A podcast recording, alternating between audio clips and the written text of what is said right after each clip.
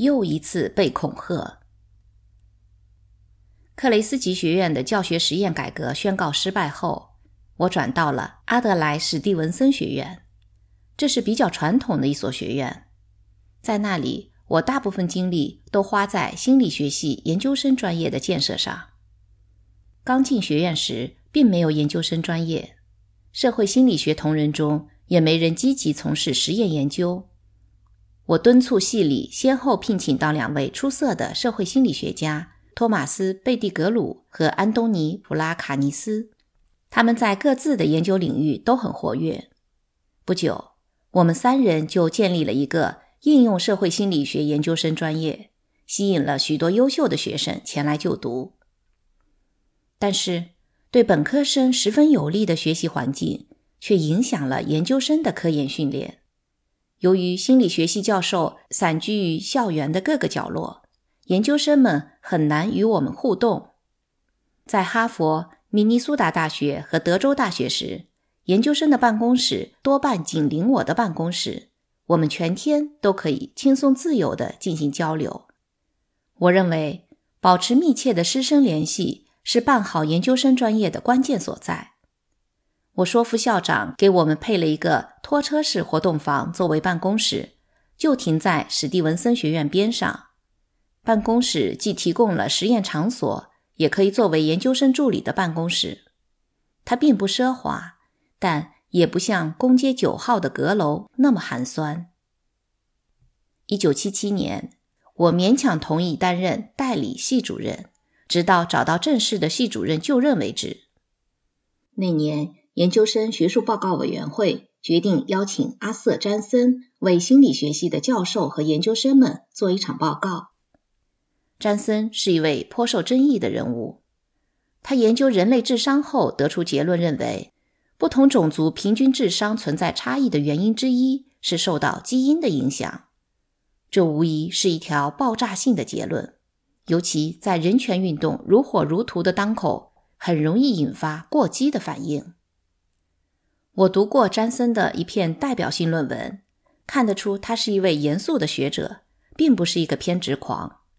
但作为社会心理学家，我认为詹森忽视了环境和情境对种族差异的影响。我不想邀请他来做报告，但并不是因为他备受争议，而是考虑到系里经费有限。我更希望请一位我认为所做研究更为有趣的心理学家。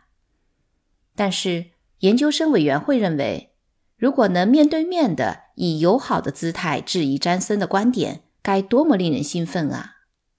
作为系主任，我不想挑起争论，也不想回避他，于是同意邀请詹森。詹森在电话里接受了我的邀请。让我吃惊的是，他同时提出要保证他的人身安全。詹森解释说，之前几个月在数所大学里，他的讲话都被学生们的尖叫淹没，学生们还向他吐口水。对他推推搡搡，我向他保证，这些过激举动绝对不会在加大发生，因为我们的学生思想开放活跃。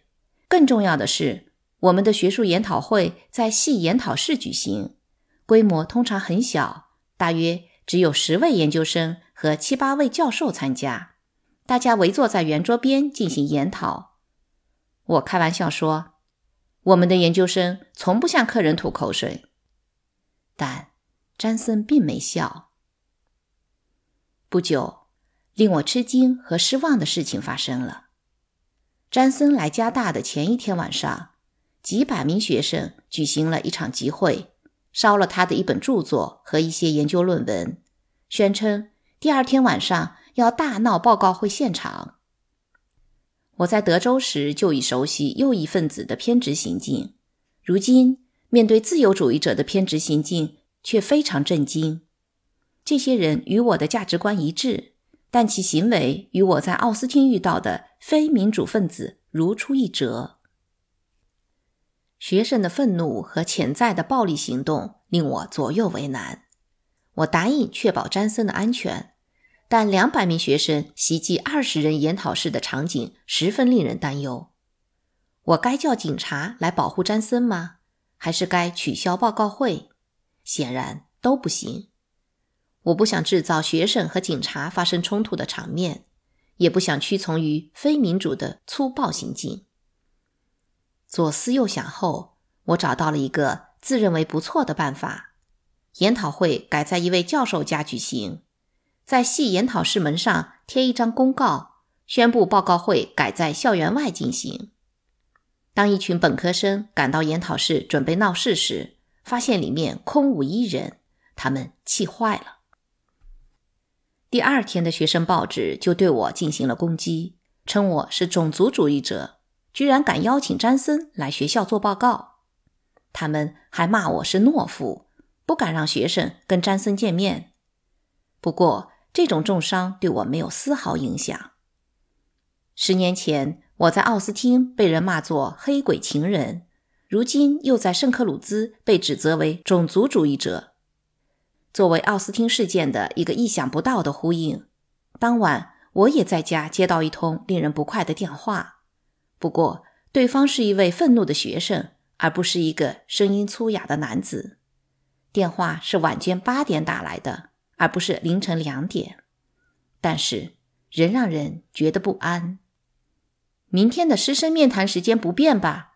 地点仍然在克雷斯吉咖啡屋外的露台上。当然，我回答。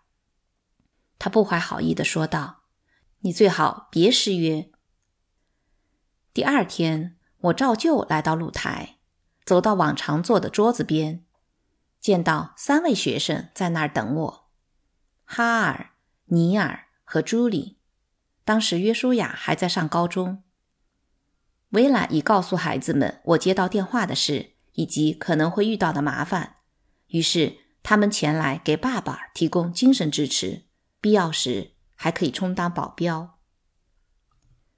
十分钟后，出现了几十位学生，其中一些人举着火把，一边高呼口号：“阿伦森是种族主义者！”一边列队登上小山坡，来到露台上，在我桌边围成一圈。接着，有人摁下录音机开关。对着麦克风一条一条地陈述我的罪状，然后将麦克风塞到我面前，说道：“你有什么话要说？”我做了所有兴奋自由主义的教授都会做的事情，对他们进行了五分钟的讲演，赞美美国宪法第一修正案。我告诉他们，很遗憾没让他们听到詹森的报告，但他们前一天晚上焚书。并叫嚣要攻击报告会现场的行为，令我别无选择。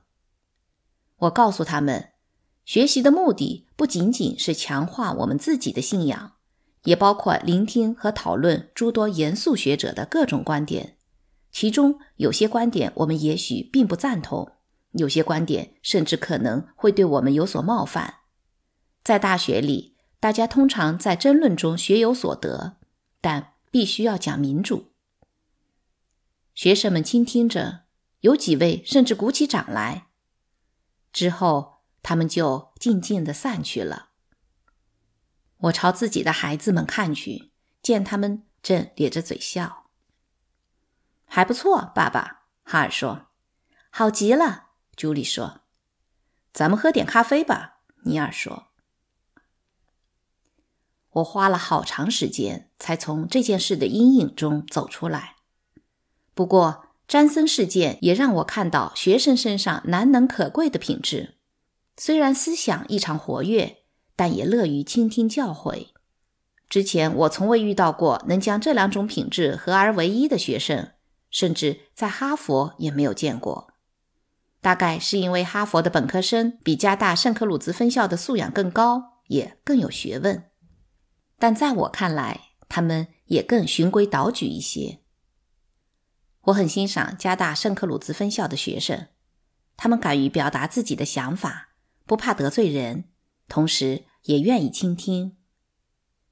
作为我对他们褒奖的回报，学生们扎堆般的去听我的社会心理学导论课。一九七九年，女校友协会决定设立年度优秀教学奖，并将该奖项第一个颁给了我。